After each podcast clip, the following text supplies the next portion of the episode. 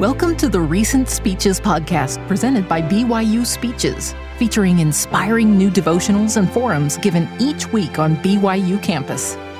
Be sure to check out our other podcasts by searching BYU Speeches wherever you get your podcasts or by visiting speeches.byu.edu slash podcasts. Good morning, friends. It is truly miraculous that I'm standing here today, eager to share my testimony of Jesus Christ and his amazing gospel. Only eight years ago, I was not a member of the Church of Jesus Christ of Latter day Saints. In fact, my life was a bit of a mess. I often felt that I was sinking. Before I understood the gospel plan, a phrase that often escaped my mouth was, I can't handle this. All I worried about was outcomes. I did not understand my purpose or the end game. Then, at my lowest point, while going through a divorce, I remembered the Bible stories my mother had taught me, and in my despair, I called to Jesus. Today, seven years after being baptized, hard things still happen in my life. But thanks to Jesus, my Savior, I feel confident in my ability to keep swimming, to keep trying, no matter how rough the water gets. The gospel lens directed my gaze toward eternity and helped me to see my purpose. The way my life has transformed in just eight years feels so grand, it's almost unbelievable. And it's entirely thanks to Jesus Christ. If we are willing, He can bring about great changes in us that strengthen our faith and refine our character, placing us on the path that leads to eternal life, the eternal win. I'm not claiming that I know or understand all things, but I know that my Heavenly Father loves me and sees the end from the beginning, so I trust Him to guide my steps, and this brings me peace. Fellow faculty, students, and all those who are listening, understanding and working to achieve your eternal purpose, the eternal win, leads to peace in all circumstances, a powerful peace that displaces fear to help you understand how, how I know this is true, I need to tell you more about my starting point. These are pictures from a long time ago of my wonderful family of origin. I admire each one of them. Although they do not share my testimony of the restored gospel, my siblings, mother, and some of my extended family do share a love for the Savior. My grandparents were Okies, a derogatory term used to describe poverty stricken people from Oklahoma who moved west after the Great Depression in search of a better life. It was a term of disdain pinned on poor farm workers. Despite this history, my grandmother says she's proud to be an Okie. She's proud of where she is from. I'm also proud of my roots, and I'm proud of my grandparents. They helped me develop grit. My grandparents' starting point was one of meager economic means and limited social status. Yet only two generations later, I'm a confident woman with a PhD who has the ear of hundreds of students every year and even more today. My sister is a talented nurse who administers programs across the western United States. She's a devoted wife and mother who has raised two outstanding children. My brother is a battalion chief for the Fresno Fire Department. He is committed to his two daughters who are full of light, his beautiful wife, and his community. How can this be? How can our family go from Okies to community elevators in such a short time? How can poverty be eradicated from a family in two generations? There are two principles that helped us. In my family, we learned to work hard and be accountable. Let's first consider hard work. In our family, hard work was not only valued, but enjoyed. Every Saturday, I was required to perform manual labor with a good attitude for hours.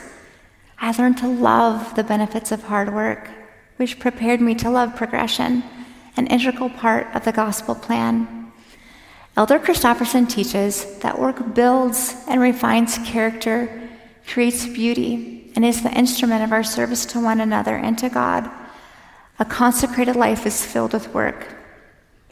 Difficult circumstances need not stop us from progressing. With a vision for a better future and a willingness to work hard despite overwhelming odds, we can change the course of our life and help others in our family and communities to do the same. The second principle my family instilled in me is accountability. My grandmother, Betty, did not see her life as the arbitrary outcome of unfair circumstances. She believed it was her responsibility to do what she could to build the life she hoped to live. Her choices reflected this belief. To be clear, there's no principle that promises all our hard work and good choices will lead to the short term outcomes we want. That is not the nature of our mortal probation. Rather, accountability is understanding that our actions change the distribution of possible short term outcomes and that they can guarantee the long term outcome. My family's love of hard work and their commitment to accountability prepared me to progress. For example, without hard work and accountability, I never could have earned a PhD while being a mom. And I certainly never could have become an NCAA Division I national pole vault champion. Now to the women's pole vault. Junior Fresno State athlete Melissa Price was the class of the field. Here she attempts 13 feet, 10 inches, a new collegiate record.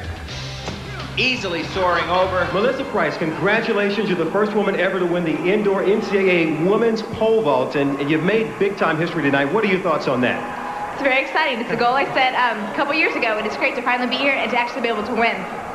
You know, as I look at you, you're only 5'2", I'm 6'6", and, and you see a lot of vaulters that are big. What's your advantage? How do you make up for your not being so tall? well, I have to work on other things that I can work on, like my speed and um, strength, agility, flexibility. As you can see, I was already living some gospel principles and being blessed as a result. However, hard work and accountability alone were not sufficient to bring peace when trouble and heartbreak arrived. When the outcomes I desired and worked hard to achieve did not occur, anguish and fear would creep in, robbing me of peace. My mother raised us with traditional Christian values. I grew up believing in God and Jesus, and I loved the moments when I felt the Spirit. But for several reasons, religion did not resonate with me as, as a young adult. I decided that I was going to be a good person, the best that I could be, without any formal worship of God. I stopped reading the scriptures and praying regularly. Thus began my 10 years of spiritual decline. During those 10 years, I chose a challenging marital situation. We were both good individuals. We were not a good team. We were married for nine years and had two wonderful children before the marriage ended. Divorce is brutal. It's heartbreaking for the entire family. It was the first time I felt I had failed at something that really mattered. I was so disappointed in myself and frustrated with the bad outcome. I cried every day when I woke up and every night when I went to bed. I experienced a very public panic attack. The divorce had real and lasting consequences, especially for my children, Elijah and Catherine, and my heart broke for them. As I've already told you, it was during this sorrowful time that I remembered the stories my mother had taught me stories about Jesus and his love, and I called upon him for help. And soon I began to feel the comfort I needed. That reformative year allowed me to become intimately associated with our Savior Jesus because he carried me through it. To heal after the divorce, I did what I knew. I prayed and I read my Bible, activities I had not done in more than 10 years. I went to counseling. I tried to forgive and extend grace to others. After a few years, I had made good progress in developing my faith, but I sensed there was more. James is my favorite book in the Bible. It begins with this promise If we lack wisdom and ask God, then it shall be given to us. You can imagine my excitement when just a year later I learned that Joseph Smith also loved the book of James, and its words also inspired him. But that discovery was still a ways off at this point. For a long time, I read James daily, all five books. Those chapters taught me what pure religion is and how to recognize wisdom from above. My faith grew, but I felt there was more. After I'd been divorced for about two years, I prayed differently one evening. I prayed for a family that would be a light to the world. I prayed for a marriage centered on Jesus Christ. I prayed that we as a family would truly live a Christ consumed life. I prayed for sanctification through the family unit. What was different about this prayer was not the things for which I prayed. I prayed for those things often. The difference in this prayer was that I, I expressed my complete willingness to walk whatever path was required of me. I told Heavenly Father that if He showed me the path, I would pre commit to taking it. I was prepared to make a covenant. After I said these words, I was immediately filled with fear. What if it was hard? What if I had to give up something or change my life? What if people made fun of me? I pondered these consequences and then considered what my life was like with only partial light and said to Heavenly Father, I will do what is required. Show me the path. Immediately, I felt the heavens open and I experienced personal revelation in a completely new way. I received strong confirmation that additional light would come and that I would get married that year, which seemed remarkable because I had not been on one date since the divorce. I suspect that Heavenly Father answered my prayer with the promise of additional light because I had been so humbled by my recent trials. Metaphorically speaking, I was waving my white flag, ready to yield my life to His will. The scriptures teach us that if we are humble, the Lord will lead us by the hand and answer our prayers. Right away, I started looking for the additional light and I started dating. By mid year, when the promises had not yet arrived, I began wondering how they would be fulfilled and when time was running out. Then I met Mark. The first time I met Mark, I said, I'm not sure what you believe, but I believe in Jesus Christ and I'm never going to compromise. I said this on most of my first dates, and the response was usually awkward or even negative. Yet I continued to declare my love for the Savior because I'd already pre committed to follow him. Being a follower of Jesus Christ was a primary part of my identity, and it's the first characteristic I wanted to share. Mark's response was different than those I typically received. He smiled and calmly said that he also loved the Savior. His humble yet confident response intrigued me. Our first official date lasted 18 hours, and I knew he was the answer to my prayer. But I could not reconcile the fact that he was a member of the Church of Jesus Christ of Latter day Saints and I was not. This was not how I expected the prayer to be answered. Over the first few months of dating, I often wanted to discuss our religious differences, and Mark wisely said, We will, but not yet. He allowed me time to get to know him and see his character before discussing our different beliefs. I watched him carefully, observing his strong faith his kindness, his work ethic, his commitment to doing good, and the power of his prayers. After a few months, Mark invited me to watch General Conference with him. I said that I would, but that I could not break the promise I had made to Heavenly Father. I was intrigued by the fruits I had seen in Mark and others, and I was willing to consider the church as the possible source of his goodness, but if I did not feel God in it, I could not pretend otherwise no matter how much I liked Mark.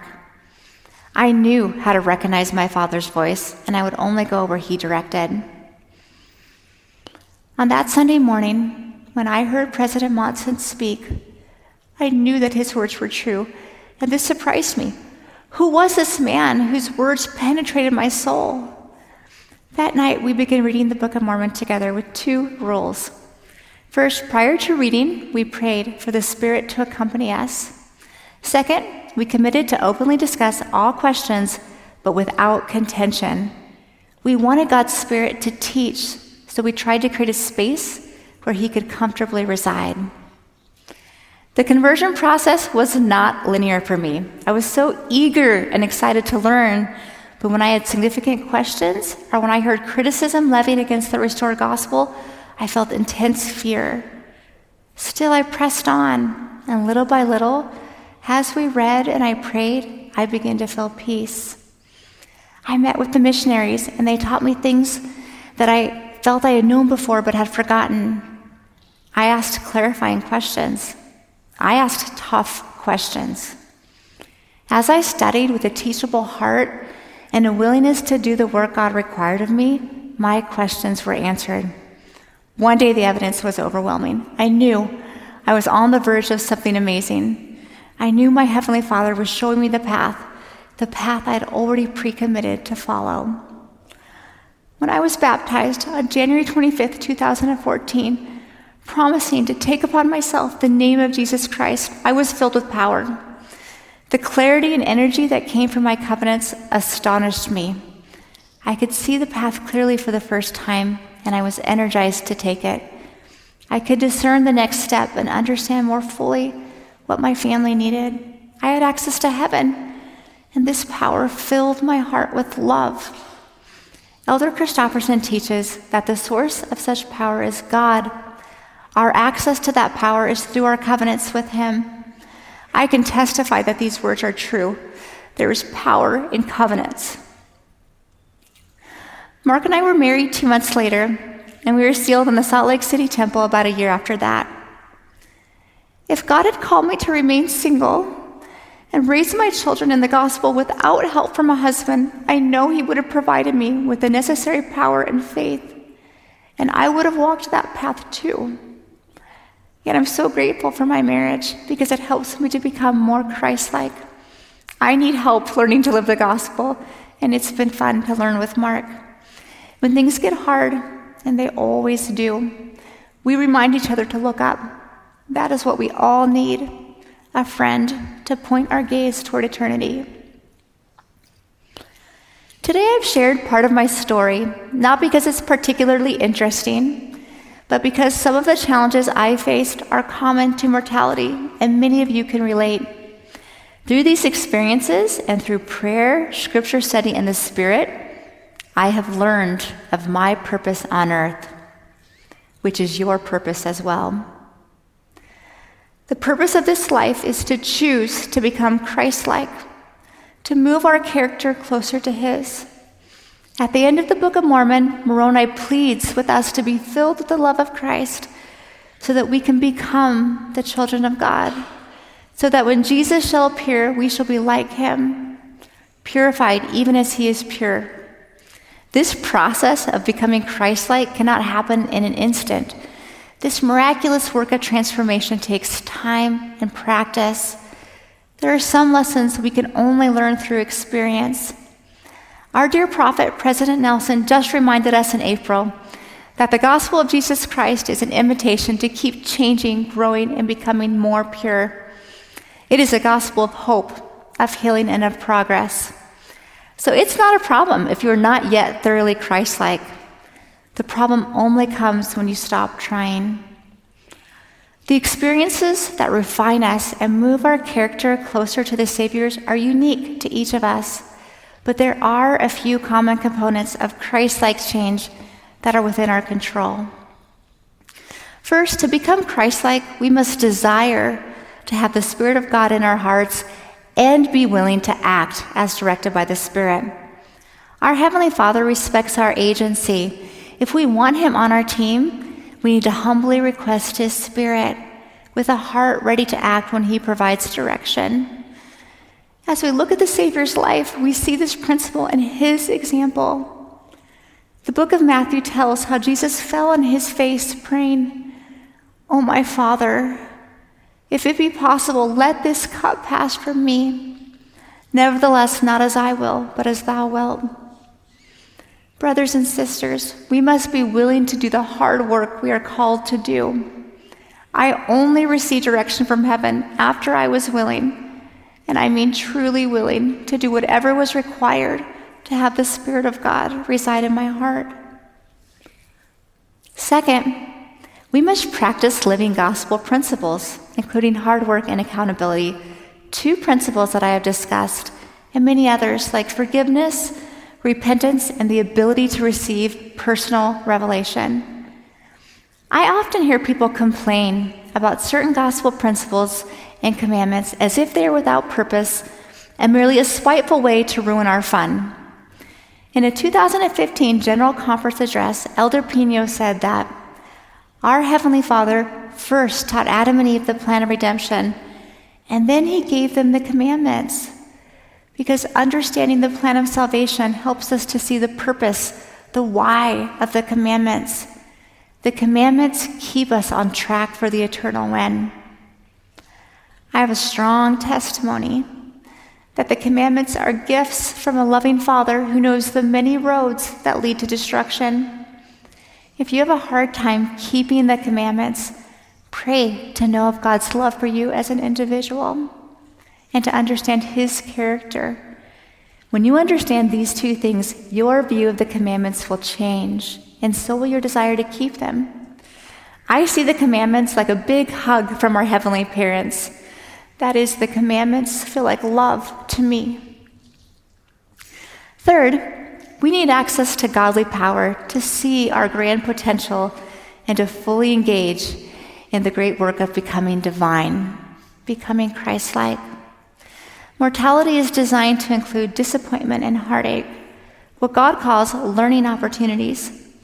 To navigate these challenges successfully, we need access to power greater than our own, and that access comes through covenants. Elder Gong lovingly reminded us in April that sacred ordinances offer covenant belonging and the power of godliness to sanctify inner intent and outward action. Covenants direct our gaze toward eternity and help us to see the reformative purpose of mortal experience. As I use my covenants to access the power of God, I can discern the right path, and I feel empowered to walk it. If I'm on the path directed by my Father in heaven, I know where it leads a Christ like and eternal life. How do you feel right now? How have you felt this week? This month, this year. I suspect that some of you lack peace. Your minds are filled with anxiety and fear. You want to be righteous and choose wisely, but you're unsure how to do so. I've been there and have emerged on the other side with a joy filled faith, which is why I can say with confidence, you can have peace. Even if the love of your life no longer loves you, you can have peace even if you diligently study and sacrifice and still do not earn the grade you need to get into the program you desire, even if you feel unseen, undervalued, and misunderstood, even if you get divorced, or you become sick, or you are worried about the well being of somebody you love, you can have peace. If you understand the purpose of this life and rely on the Savior Jesus Christ to help you achieve the eternal win, you can confidently move forward with guidance from heaven, having joy and peace in all circumstances, even when your mortal experiences are far from what you had hoped. I know that my Heavenly Father loves me and each of you. He sent His Son, Jesus Christ, to bridge the gap between our shortfalls and the perfection He requires. Through my covenants, I'm endowed with power that helps me get up, repent, and optimistically face the future each time I fall short. Remember, the gospel of Jesus Christ is a gospel of repentance, a gospel of change. As I remember my purpose and focus on the path that leads to the great outcome of eternal life, fear dissipates. No short term setback can keep me from the eternal win, which only requires that I keep exercising faith in Jesus Christ Keep trying and keep repenting. I can do that, and so can you. I love the Book of Mormon because it testifies that God loves all people. I admire Joseph Smith. His mortal probation was hard, and Heavenly Father required the ultimate sacrifice from him. Joseph knew which direction to face. He placed his faith in eternity rather than mortality. I hope I can do that. I hope you can too. I love President Nelson. His words are true and filled with light and love. I know because I have learned to receive personal revelation by the power of the Holy Spirit. President Nelson knows the way, and I am following his counsel. I know that the family unit is meant to be eternal, and that the term family is broad and encompassing. I love my husband, Mark, and my children, Catherine and, Elijah. They are three of the best people I know, truly outstanding human beings. I also love Sammy, my children's half brother, and their stepmom Sarah, and their dad Michael. I love our family. I hope they know that I believe in Jesus Christ and his gospel. My greatest desire is that they will do all that is necessary to know and love the Savior. I have the same desire for the entire human family that we all know and love the Savior Jesus Christ.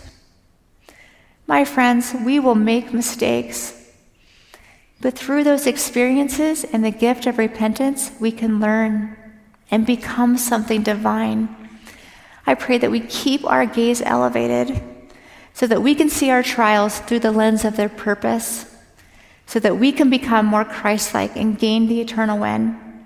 As we do so, our hearts will be filled with peace rather than fear.